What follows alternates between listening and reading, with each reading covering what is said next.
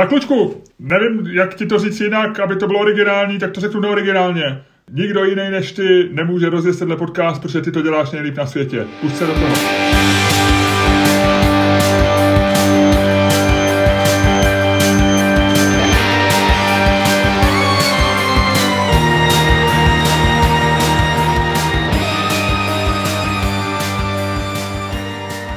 Dámy a pánové, vítejte u dalšího dílu fantastického podcastu z dílny Čermák Staněk Komers, kterým vás jako vždy budou provázet Luděk Staněk a Miloš Čermák. Skvělý začátek, já skočím rovnou do vody po hlavě od 1 do 10. Luďku, jak jsi na tom dneska? 3.2, 8. 2.9. Já budu teď posuzovat tvoji duševní čerstvost podle toho, kolik děláš desetinných míst, a když dáváš jenom 1, tak jsi na tom spíš hůř. Jo, až řekneš 2,837, tak řeknu, jo, dneska je Luděk v dobrý formě. Dobře, dobře. Už jsi snídal? Jo. Co jsi si dal dneska? 4 pomeranče, 1 banán, 1 jabko a kafe. Tohle já si dát, tak teďko si tady nepovídáme, ale já nevím, co bych dělal. To je strašných vitamínů, strašných kalorií. Je to šílený. Tohle to všechno sníš? Já si to rozmixuju. Rozmixuješ? No jasně. Takže to piješ? No. A jenom promiň, že se tak ptám, ale neposedej se pak z toho. Proč bys to měl posírat? Ovoce jedí všichni, ovoce jedí půlka planety a nikdo nesere jako... To je jako kdybych já se tě ptal, jestli se posereš po stejkách, když je žereš furt. A furt si něco grilluješ. No, to je to samý. Jako ovoce je zdravý, no, lehce stravitelný. Proč bych se z toho měl posírat? Proboha, to je tvoje boomerská představa o tom, jak funguje ovoce. Mě skutečně jako opravdu, to je normální věc, vole, to je v tom je vláknina. To naopak jako uklidňuje střední jako... Ty máš normálně, ty seš takovej ten člověk, Luďku, co si myslí, já nevím, ty vole, že, nevím, jako, že máš prostě nějakou představu jako ze 70. let, víš, jako vesničani, když bys si vyjel někam do pohraničí, tam byli takový ty lidi, co měli 3 zuby, 1 oko a všichni jejich příbuzní byli sourozenci a ty ses jich na něco zeptal a oni řekli, jo, to je přesně to, no jo, ten sežral jabka, ty vole, posral se potom, ty vole. No? Nevím, Luďku, mně se zdá, že trošičku teďko tak jako takzvaně šlapeš vodu a snažíš se vybruslit z toho, že snídáš divně, no, promiň, je to... Ty vole, co je na snídání?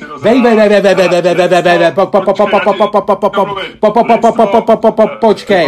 Nech mě domluvit, nekoktej, ty jsi plný energie, abys taky nebyl, když jsi sežral tolik ovoce, ale ovoce je nová věc, ovoce je relativně, lidi vypěstovali ovoce v posledních pár stovkách let a je to taková prostě divnou věc, no, která se trochu prosadila a dneska je preferovaná, ale je to, kdežto maso jiných zvířat jí člověk jako živočišný druh odedávna. To je věc, po který... A podívej se, kam to dostalo! No, ty vole, ke zvolení Trumpa prezidentem, hele, ty vole. Tato planta začala mít problémy ve chvíli, kdy lidi začali hodně ovoce. Takhle to je a tomu se nějak jako z toho neutečeš. Promiň. Ne, podívej se na to takhle.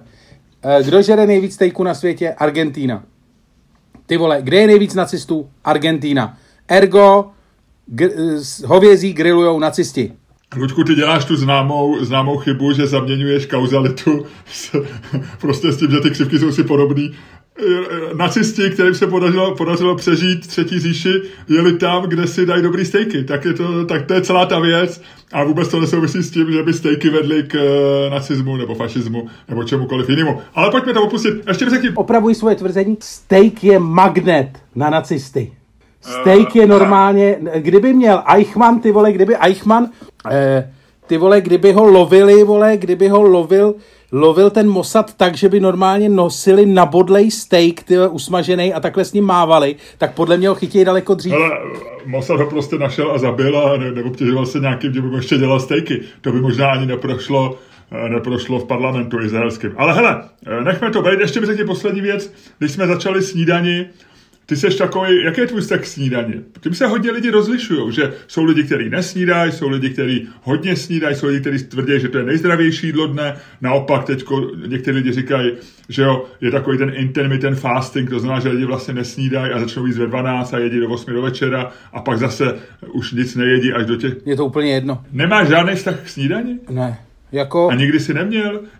Jako anglofil, který... Anglofilové, já jsem vždycky čekal, že... A já si pamatuju, my jsme spolu párkrát byli v Anglii a já jsem tě nikdy neviděl šťastnější než nad tím talířem, na kterým je takový ten černý kus, nějaký ten prejt a pak takový ten spálený bůst a fazole a tak. Full English breakfast. Nikdy jsem tě neviděl, Luďku, šťastnějšího než na těch snídaní. Hele, to... Full English breakfast je absolutně boží věc. Full English breakfast je nejlepší věc na světě. Na Full English breakfast je dobrý to, že ho opravdu můžeš jíst jenom do 12, protože odpoledne už je spolehlivě zabije. Tam jako Full English breakfast prostě musí jít do odpočatého organismu. Protože jakmile bys ho poslal do organismu, který už maličko, třeba jako něco už zažil přes ten den, tak to normálně organismus nedá.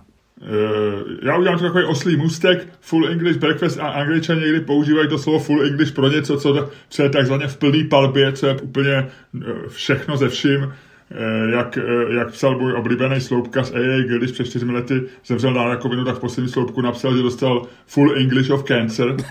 A nás teďko čeká Full English of Elections, byť jsou to americké volby. Čekají nás opravdu volby v plný palbě, Luďku. My tenhle ten podcast natáčíme, já to říkám jenom pro dějiny, my ho natáčíme 2. listopadu a 3. listopadu se v Americe konají dlouho očekávané volby. A pojďme tentokrát potěšit ty našich posluchačů, kteří mají radši naši disputaci.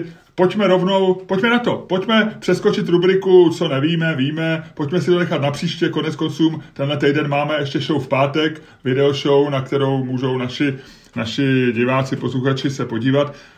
Pojďme si tohle nechat a udělejme dneska takový americký speciál. Co ty je Amerika, Ludku? Je Amerika dost jedno. Tobě je Amerika jedno. Je známá věc, kdo posloucháte náš podcast, tak to víte, že jo. Miloš je spíš na tu Ameriku, já jsem spíš na tu Británii. V obě dvě ty země nás tak teď na ně tak jako koukáme spíše s podivem než to, ale jako mě, a vlastně Amerika byla, jako, nebo jako vlastně je mi, já ji nechápu, na mě je to moc velký všechno tam. Já jako, fakt je to na mě jako hrozně velký. Já si pamatuju, když jsem byl poprvé v New Yorku a uvědomil jsem si, jak je to velký město, že vlastně furt všude se tam někde něco dělo, mě z toho málem pukla hlava a chtěl jsem jít domů. Kde jsi byl poprvé v New Yorku, Luďku? To je třeba 10 let. Takže to je nedávno. No. Ty stále flirtuješ s Amerikou. No, ale já už jsem v takovém stavu, kdy už, já už na to flirtování, víš co, v tomhle věku už na to flirtování nemáš tolik času a energie. Už nejseš ten objevitel, dobyvatel, už seš takový ten spíš jako... Jo. Já ti řeknu, proč jsem nebyl v Americe. Já tehdy měl svoji hrdost a mně se nechtělo stát na americké ambasádě na ty víza. Mně to přišlo strašně nedůstojný. Pro mě byla, ty vole, hranice snesitelnosti, bylo, ty vole, stát před, ty vole, celníkem v Dovru, ty vole, a dožadovat se vstupu, ty vole, do Velké Británie, a to si aspoň musel dojet tam, ale ty vole, abych o to žebral tady, ty vole, jako na přepážce u pěti nasraných frajerů v budce, to se mi fakt nechtělo. Když jsme začali jezdit na západ, že tak člověk první někam jel, jako do takových těch, do Rakouska, do Německa, že? To byly takový ty první cesty v lednu 90, nebo dokonce někdo v prosinci 89, kdy nás pustilo Rakousko a tak. Že to Německo, tam bylo jasný, tam když odjedeš, tak se budeš mít dobře, že? V Německu se skoro nikdo neměl špatně v roce 90. Ale v Americe to bylo takový... Takže mě jako se zalíbila taková ta představa, a jak jsme v 90. letech měli to, takovou tu zřejmě milnou představu, že člověk všechno zvládne, když chce a když je dostatečně silný a chytrý a odhodlaný. Ano, to byla taková dřevní, boomerská, pravičácká představa. Jo. Na nás reganistů a tečeristů uvízlejch za železnou oporou a pak probuzených Ale já si myslím, že je to teda spíš jako, že je to představa, která souvisí s věkem, spíš než s nějakým. Ve 20 máš dojem, že fakt zvládneš všechno, když chceš. No tak, a takže mě začala být sympatická potom vlastně v těch 90. letech ta Amerika, to místo, kde jako když chceš, tak můžeš. No a... Naposled jsem byl v New Yorku přesně před rokem, je to úplně na den, odjížděli jsme nějakého 4. listopadu. A tehdy jsem si říkal, že už tam jezdit nebudu, že jsem tam naposled. Že jako vlastně, že New York není, a teď se budeš smát, jako pro starý lidi, jo? Že tam byl takovej ten... To je znám. Že tam je prostě, že tam opravdu, jako, že tam jedeš těch 20, když chceš něco dokázat a bydlíš tam v tom místě prostě 15-metrovým pokoji, kde pravděpodobně jsou štěnice nebo minimálně šváby a jako vlastně tam žiješ v tom městě nějaká. Ale když už ti je 50, tak už vlastně si chceš trošku večer sednout, už nechceš jít jenom do... Takže jsem si tehdy vlastně, a drnčila mi z toho hlava, teď jsem ženě říkal, hele, budeme jezdit někam jinam, budeme jezdit třeba, já nevím, aspoň do Bostonu, nebo tam, ale nebudeme...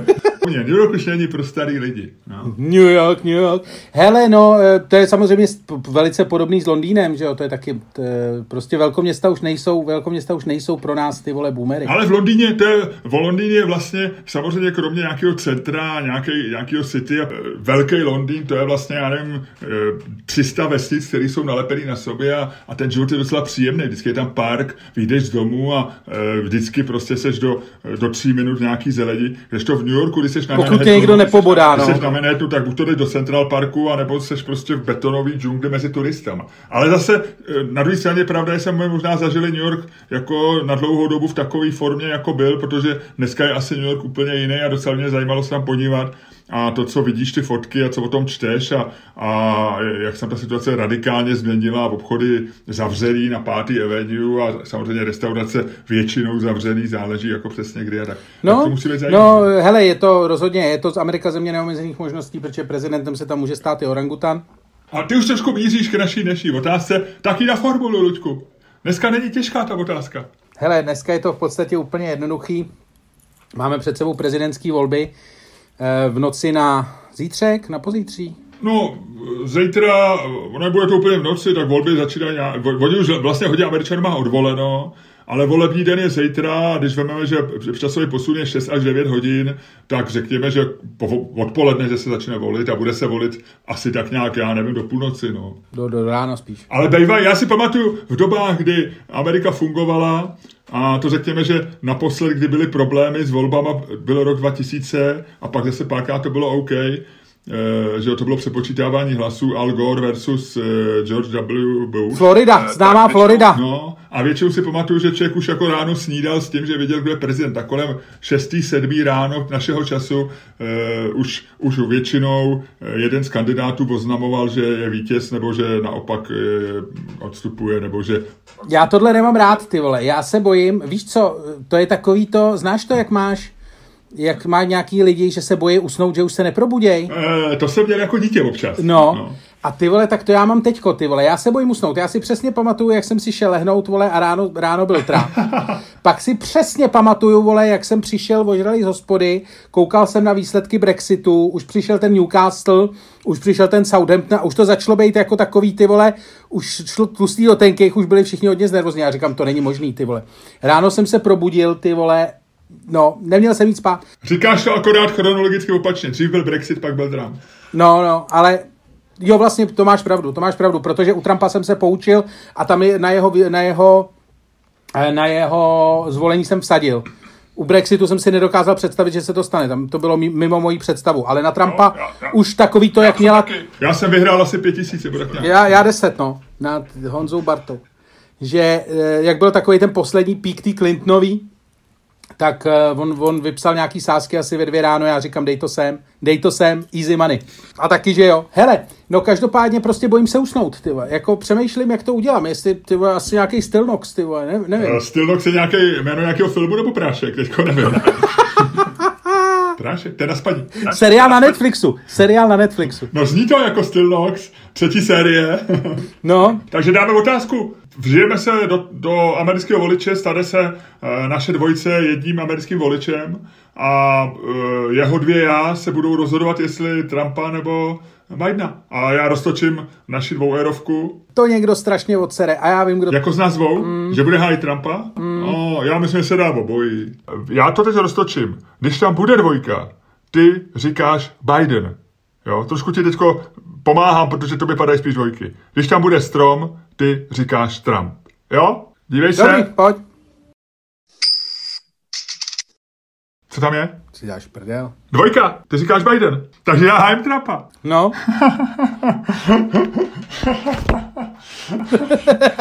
To jsi byl, ty jsi byl tak jako v klidu, viď? Jsi si vůbec nedokázal, ve svém optimistickém vesmíru jsi si vůbec nedokázal představit, že se to stane, Ludku, že jo? Tak asi bys měl začít ty. Potřebuješ čas na rozdejchání. Ne, no tak já samozřejmě jsem přemýšlel oboj, já jsem trochu připravený, ale ne moc, no. Já jsem věřil v junácký štěstí. Hele, já to v podstatě, já můžu to vzít z kterýkoliv strany, jo. Já si myslím, že vlastně cokoliv si myslím, že pro současnou Ameriku by bylo lepší, protože cokoliv bude znamenat v podstatě uklidnění Ameriky. Myslím, že by byla jediná varianta ze všech možných variant, kdyby nebylo lepší zvolení kohokoliv jiného než Donalda Trumpa americkým prezidentem. A to by bylo, kdyby proti němu v primárkách demokratických vyhrál Bernie Sanders. Pak by se dalo uvažovat o tom, že vítězství Trumpa možná nějakým způsobem není problém, protože pak by ta Amerika byla rozdělená jako tak. Ale vlastně kdokoliv jiný proti němu bude stát, tak vždycky má větší šanci tu rozkotlenou Ameriku uklidnit než Trump. Ta situace je jednoduchá. Pokud vyhraje Trump, Amerika bude v občanské válce. Velice pravděpodobně hodně rychle, protože rozdělení Ameriky, který je, tak je prostě obrovský, je způsobený Trumpem, je způsobený lidma kolem něj, je způsobený jeho vlastně jako nějakou neschopností vládnout, někteří lidi říkají neschopností se soustředit a tak dále. A myslím si, že vlastně vítězství Joe Bidena je jediná možnost, jak v tuhle tu chvíli Ameriku nějakým způsobem uklidnit. Protože máš opravdu dvě možnosti. Vlastně pokračování v tom, co Trump dělá, ať už na jakýkoliv úrovni, prostě nedává smysl. Když se podíváme na pilíře jeho zahraniční politiky, rozjetí obchodní války s Čínou, absolutně nic, Čína roste o 5%, návrat výroby do Spojených států se nekoná a jakkoliv jsou třeba uspokojivý hospodářský čísla Trumpovy vlády, tady ti napovídám, tak v podstatě není nic, jako Trump nemá za sebou reálně... Ludku, nech si nápovědy na koledu a spíš mi řekni, proč mám volit Bidena. Ty zatím furt říkáš, proč nevolit Trumpa, já to chápu. Ale jestliže říkáš jako samý argumenty, proč ne Trumpa, tak vlastně potvrzuješ ten, jak se moderně říká, narrativ, že vlastně jako se volí proti Trumpovi a to nikdy není dobře v demokracii. Zkusi potit nějaký argumenty pro dědouška Joe. Já si myslím, že že máš naprostou pravdu, že tyhle volby jsou v podstatě volby proti Trumpovi.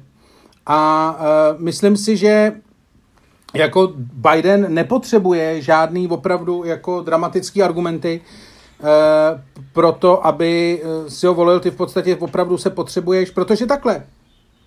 Zvolení Bidena, já zkusím takhle. Zvolení Bidena, jestli někomu pomůže, tak pomůže republikánský straně jako takový, protože bude mít šanci se nějakým způsobem vzpamatovat z té Trumpový éry, která republikánskou stranu naprosto rozložila, takže jestli Bidenovo vítězství někomu pomůže, tak i samotným republikánům, který můžou vrátit stranu tvý starý, dobrý, reaganistický, liberální tradici z takového toho národnostního, bláznivého, narcisního, nacionalistického přístupu. Zvolení Bidena jako takový, když se na to podíváš, argumenty pro Bidena skutečně jako mezi náma. Největší Bidenův aset je jeho viceprezidentka, co si budeme povídat. Jo. No a tady mi zase nahráváš, kamaráde, tady mi zase nahráváš. Ty jsi říkal, že Bernie Sanders by rozdělil Ameriku tak jako tak a prostě Kamala Harris je Bernie Sanders sukní, která je bí charismatická. A... Ty to je jako kdybych já o tobě řekl, že seš... Sharon Stone v kalhotech? Ne. Já se teď dívám na nějaký film, kde hraje Sharon Stoneová a Sharon Stone je tam samozřejmě těch jejich 60 plus nebo něco a vypadá něco zajímavý, Sharon Stoneová. No nic, pokračuj. Promiň, že jsem se nechal uníst. Další věc, která je argumentem pro Bidena je, že jako čistá prostá změna, Amerika potřebuje změnu v tuhle tu chvíli, protože ta cesta, kterou se vydala, skutečně není jako to není dlouhodobě udržitelná cesta, tam v podstatě fakt válčí každý s každým. A nejenom, nemyslím jenom ve společnosti, ale v podstatě i ekonomicky je to rozvojná, že Trump útočí na technologické firmy, útočí na v podstatě velký podniky a tak dále. Jako všichni se v podstatě v Americe potřebují. Víš co? Biden je takovej ten člověk, takovej ten učitel, co přijde do té třídy, kde prostě po sobě žáci házej houbama, střílej po sobě flusbrokama. Jasně, jeden dostane houbou do ksichtu, rozbrečí se, vrátí se do zborovny, přijde jeho zástupkyně, ta tam bude hystericky ječet a oni stejně tu školu nakonec zapálej. Takhle to bude. Počkej, to má být tvůj argument pro zvolení Trumpa, že to nakonec stejně zapálej? To už jsi začal? Ne. Tohle byl, no možná to slovo stejně mohlo evokovat, ale dobře, Luďku, hele, já tě trošku přeruším a odprásku pár těch argumentů a pak můžeme ještě si prohodit párkrát slovo. Za prvé, ty tvrdíš, že v Americe bude občanská válka ve chvíli, kdy vyhraje Trump. Já ti říkám, horší situace bude, když vyhraje Biden.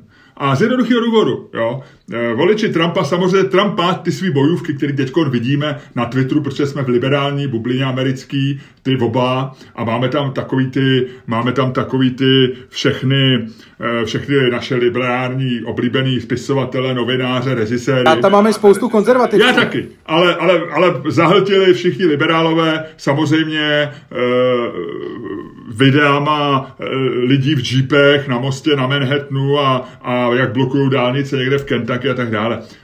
Ty rád říkáš, že se strašně líbí tvůj termín kukuřiční státy. Trump má svoji podporu pevně prostě v kukuřičných státech. V té pravé Americe, reální Americe.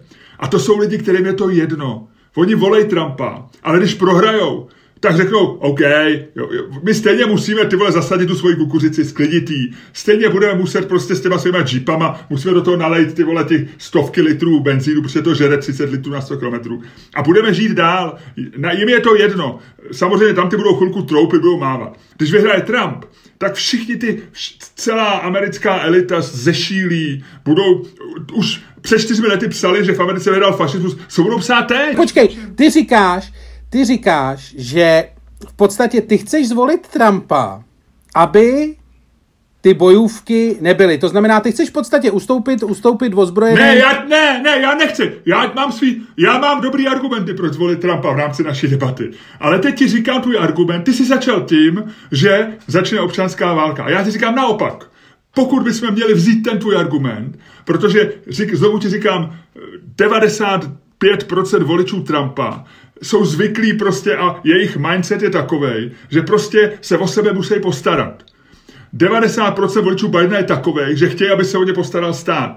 Prostě tak to je, teď jsem to trochu přehnal možná u těch liberálů, u těch voličů Bidena, ale prostě voliči Trumpa, jako oni řeknou, OK, no tak zvládneme i Bidena a vrátí se zpátky na farmy, vrátí se zpátky do svých malých podniků, do svých barů a v zásadě si řeknou OK.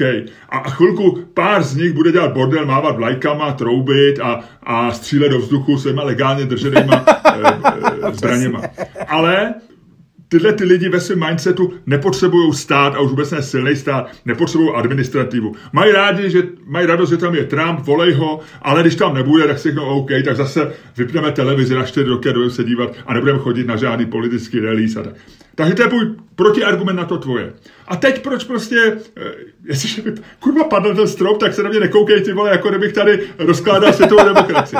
A přesně jak jsi říkal, Jako Trump, kdyby si vzal, odstranil emoce. Samozřejmě Trump je člověk s psychopatickýma sklonama, s narcisismem, který překoná všechny možný, všechny. U Trumpa je výhoda, že když prohraje a začnou se o jeho éře natáčet filmy, tak on bude hrát sám sebe. On bude jediný bývalý prezident, který bude souhlasit, že dostane hlavní roli ve filmu o Trumpovi. Jo. A takže znova ti říkám, když se podíváš na čistě fakticky na Trumpovo prezidentství, Amerika nezačala žádnou válku, nikam nevyslala svou armádu, nikam neto. Na Blízkém východě víceméně situace, jaká nebyla prostě desítky let. To znamená, že čistě jakoby výsledky zahraniční politiky a plus to, co zajímá Američany, hospodářské výsledky jsou prostě v pohodě. Nebejt covidu, tak jako Trump šel ke zvolení jako mílovými kroky. Čistě věcně jeho prezidentství pro mě nečiní problém. Je to problém estetický, protože se na něj musíš dívat. On má velmi prazvláštní smysl pro humor, a ty ani někdy nevíš, jestli je to humor nebo ne. Je to něco, co je mimo jakýkoliv představy, mimo jakýkoliv měřítka. Ale ty výsledky toho prezidentství jako pro mě nejsou něčím, z čeho já bych si rval žíly. No a poslední věc, prostě je samotný Biden. Jo? Ty jsi říkal, volíme proti Trumpovi. Já když vidím Bidena, Biden prostě není člověk, který ho chceš mít jako prezidenta. Je to člověk, proč ne? Je to člověk, který už v administrativě byl? No právě. Jako to, když se podíváš, on je prostě produkt tý jakoby washingtonského stroje na politiku. Ano. A co máš proti? Co staví Trump proti washingtonskému stroji, proti tomu jeho slavnému washingtonskému svampu, té washingtonské bažině, kterou on tvrdil, že vyčistí na začátku. Co proti tomu staví? První neopoci nebo nepoci na světě. Jako, ty vole, Ameriku momentálně řídí jeho širší rodina. Všichni si stěžovali, ty vole, po Clintonovi přichází Clintonová, ty vole, tady se nám rodí to, Bushovi, ty vole, na to byla odpověď Bushovi. Ale ty vole, tohle to je regulérní šílenství, ty vole, jako... Luďku, Ivanka Trumpová je naše česká stopa v Americe, promiň. Ty vole, jeho synové, jako regulérně to je, ten člověk to není, jako Ameriku momentálně neřídí republikánská strana. Ameriku momentálně řídí, vole, rodina Trumpovic. A pokud je americká demokracie založená slavně na těch checks and balances, tak už jenom tady ten fakt ty checks and balances jako strašným způsobem vychyluje. Trump je nebezpečí pro Ameriku, kterýho je nutno se zbavit. Bez ohledu na to, že on ten svamp jako v žádném případě nevyčistil, naopak. Ono ho není potřeba vyčistit. Já ti řeknu, na čem je založená americká demokracie. Ta je založená na tom, že tady ta země a řekněme, že západní svět a západní Evropa ji ve 20. století víceméně napodobila. Je založená na tom, že se vytvořil komfortní, fungující systém, ve kterým, a teď nám začneš určitě ječet, že jsem fašista a to, ve kterém v podstatě lidi nemají valnou možnost volby. Ty vole! Ve kterém volej mezi dvouma možnostmi, který vlastně vedou do stejného místa. Je to, jestli pamatuješ, ještě než Google Maps převálcovaly všechny možné navigace. Tak tehdy byla nějaká navigace, já nevím, kdo to zavedl, jedna z těch firm, co spolu tehdy soupeřili do auta, která jako dneska Google nabízí, že jo, nejkratší cestu a nejrychlejší. Jo, logicky. A tehdy ještě jedna navigace, jako aby vlastně měla něco proti konkurenci, tak zavedla taky nejhezčí cestu. Jo. Že vlastně ti řekla, jasně, když pojedete po této cestě C, tak pojedete o hodinu díl než po cestě B a o 100 km díl než po cestě A, ale uvidíte hezký útesy, nebo pojedete po pobřeží, uvidíte hory, povedeme vás prostě do hezký restaurace a tak dále. Jakože hezká výletní cesta. No a vlastně z volby v západním světě, to je volba mezi prostě jako rychlou cestou a hezkou cestou. Liberálové nabízejí něco jako hezkou cestu, že tam pojedeš trošku díl a budeš to mít hezčí a pravičáci nabízejí jako takovou tu rychlou cestu, mrtví budeme vyhazovat za jízdy a budeme tam hned, ale vlastně nakonec dojedou všichni. Počkej, kam se to snažíš dostat touhletou? Jak tenhle ten argument souvisí s Trumpem? Trump je v tom spektru, který je jakoby těch cest, který vedou do stejného bodu, na samý hranici toho spektra. Tím je zajímavý a tím je tak výjimečný a tím jakoby proto tak jakoby zatřásím systémem.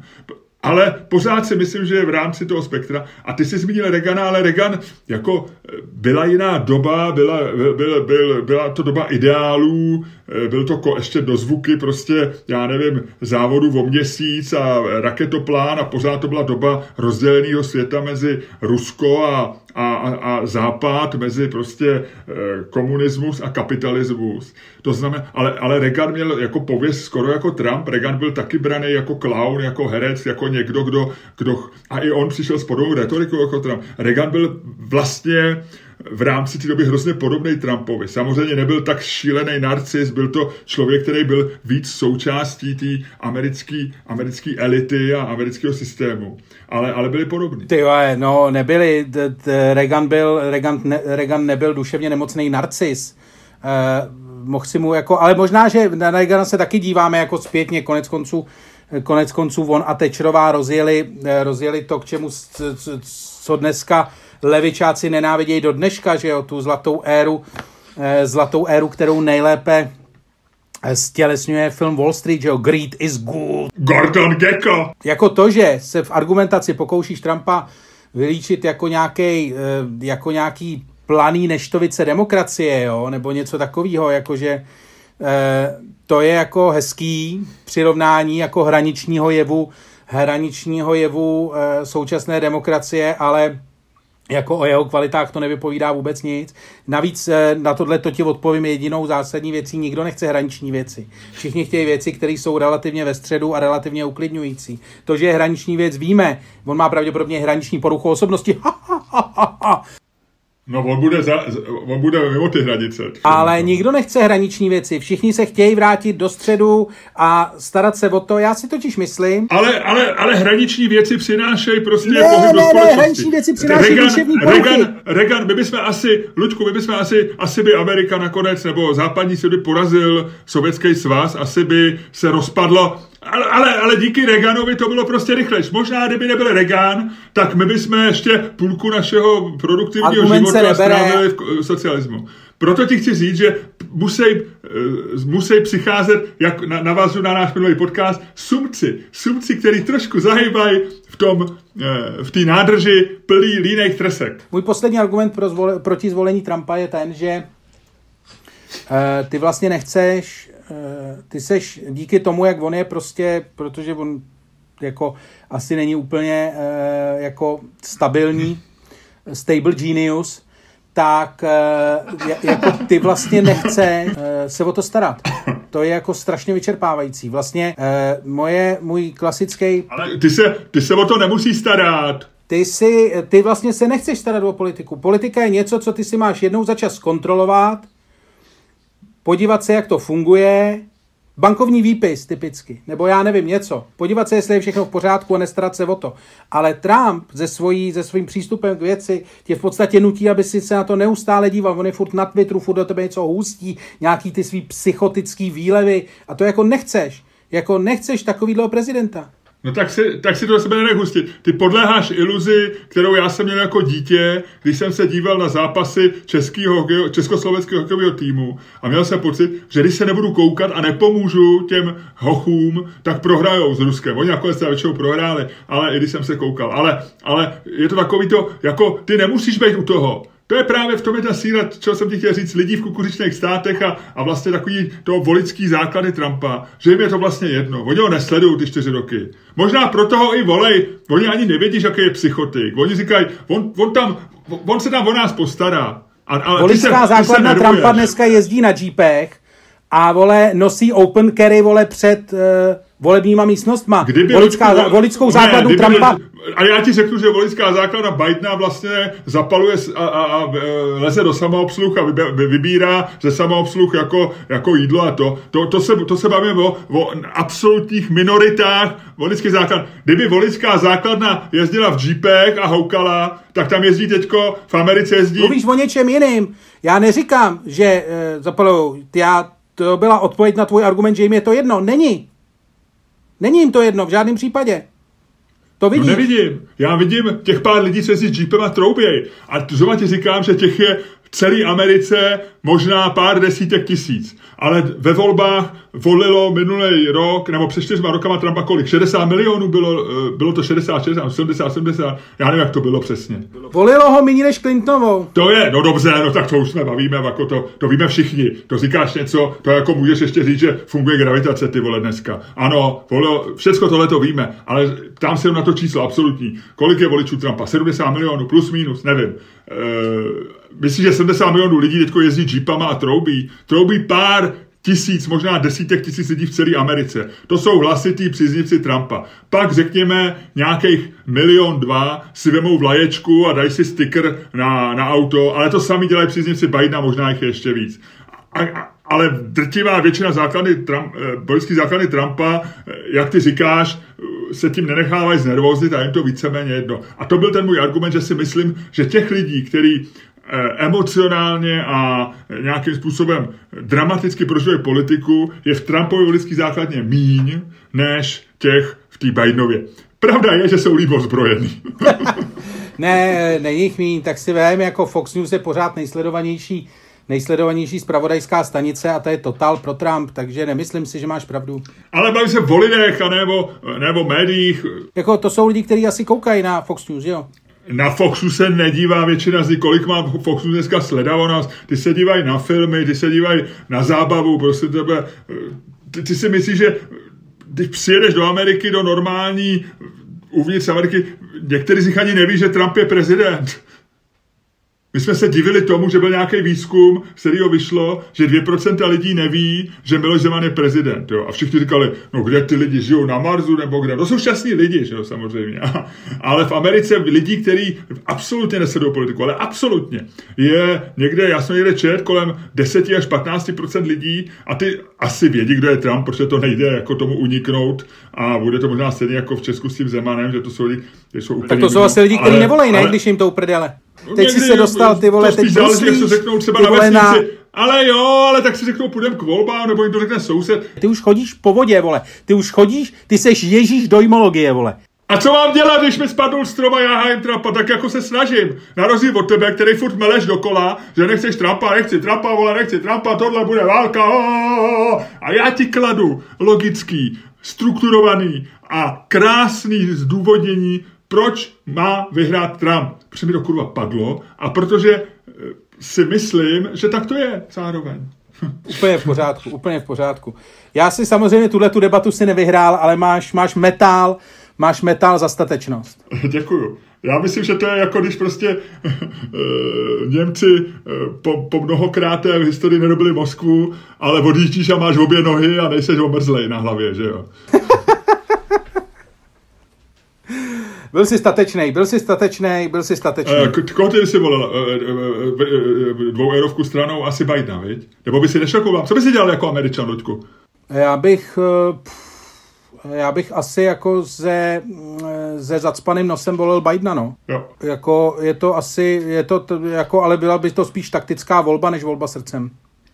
Já bych možná zvážil právo nevolit, ale nevím, mě jako upřímně musím říct, že samozřejmě pro Trumpa se mi velmi těžko argumentovalo, ale jako proti Bidenovi naopak velmi lehce. Já si myslím, že to je opravdu špatná volba a že absolutně nechá. My jsme teda máme zkušenosti 2 prezidentských voleb, kdy nebyla schopná tady jakoby opozice vůči Milošu Zemanovi nebo jeho odpůrci vygenerovat normálního kandidáta a teď jsme to viděli úplně stejně. Jo.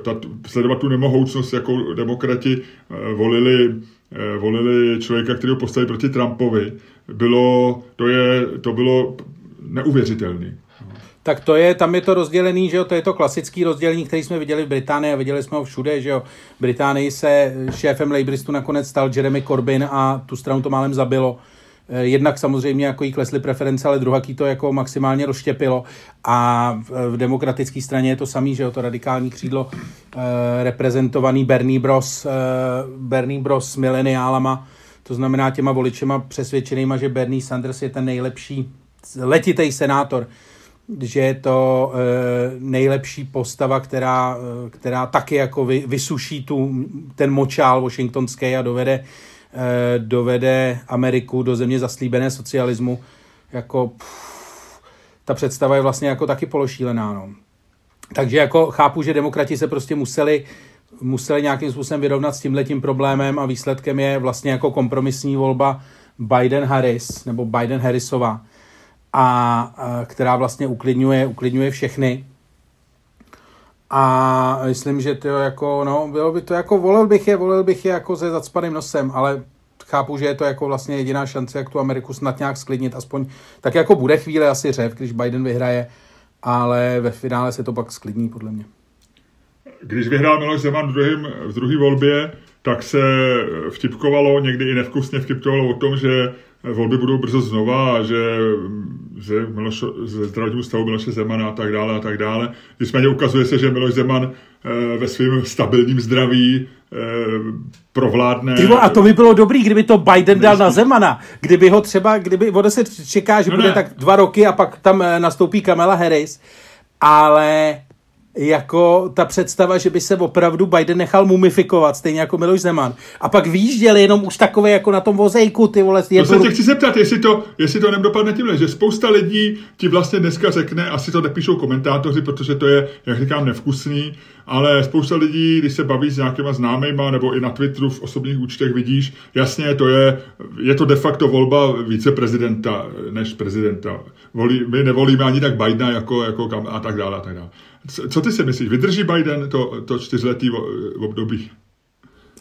A co bude pak? Bude kandidovat jako je tradicí v Americe druhý kolo? Nebo ne, bude Kamala Harris. Jednoznačně. To si myslím, že to je postava, o který všichni vlastně přemýšlejí jako nový prezidence. A není Joe ten typ, právě že řekne, o mně se to líbí tady, a já nikam nejdu, nechte mě tady, co vy chcete si a jej běžte pryč, teď vládnu já. To by se mi vlastně jako líbilo, to by bylo hezký završení celého tohohle teátru. A pak přijde sekáč. Přesně. A všichni budou říkat, ty vole, zlatý Trump, to byl blázen, to byl šílenec, ale aspoň nic nevyved, že jo. Hele, tak jo. A Luďko, ještě poslední věc, jak si myslíš, že to dopadne teda? Když jsme si řekli, jak bychom volili. Já se bojím to predikovat. Dobře, ale řekněme, že bys musel. Já jako asi... A vůbec, jak dopadnou ty volby?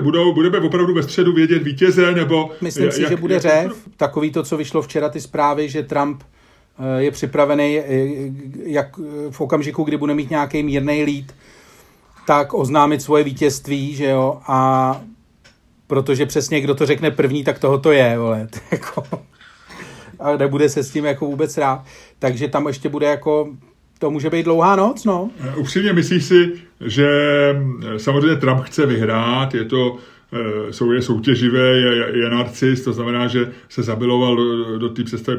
Na druhé straně jako není pro něj, a teď jako uvažuji jako amatér a člověk, který na to kouká zvenku, a není pro něj vlastně, nebude to pro něj lepší, když prohraje jako osobně, že se vrátí k svému golfu, a nebude pro něj lepší nedělat problémy, protože pak nakonec dostane od Bidena stejně pardon, jako všichni, i Nixon dostal pardon, takže není pro něj vlastně, že bude 2-3 dny jako trochu brečet a trochu jako říkají, to je nespravedlivý, a pak řekne, ctím demokracii, odcházím, veme golfovou hůl, Joe Biden za ním pošle všechny možné milosti, které jdou, a jak jsem říkal, Donald Trump veme tu nejlepší nabídku na hollywoodský film, ve kterém zahraje sám sebe ve hlavní roli. To si myslím, že tohle Donald Trump není mocen, to už my víme, že on je povaha.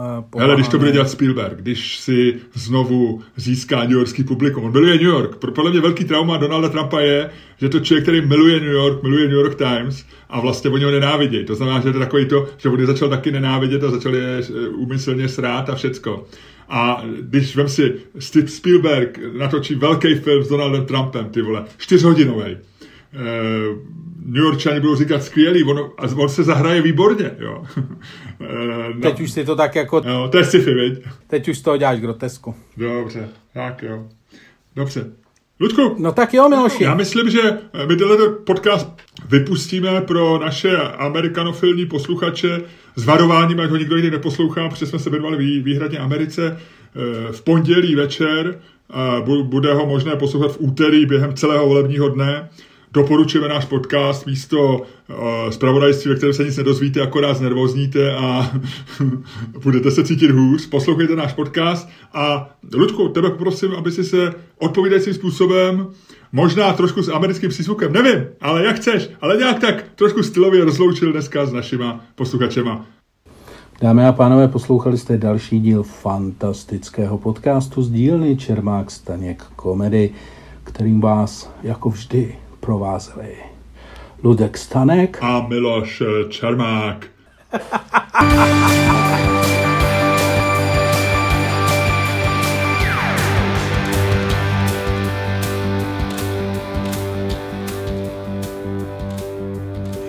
No dobrý, co budeš dneska dělat, Luďku?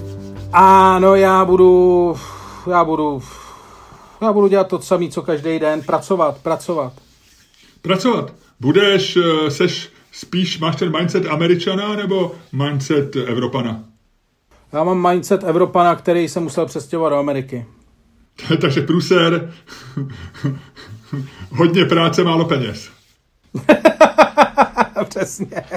Tak Luďko, na tom pracuji celý den, já budu dneska krylovat, večer asi vepřovou panenku. Koupil jsem si, naložím to do nějakého dobrýho sosíku. Myslím si, že to je dobrý začátek celého toho volebního maratonu. Ty mi vyčítej pomeranče, ty vole. Jo, a přeju ti, Luďku, aby si ještě dneska dala hodně ovoce, ať jsi takovej celý vyovocněnej. Tak ahoj. Ahoj.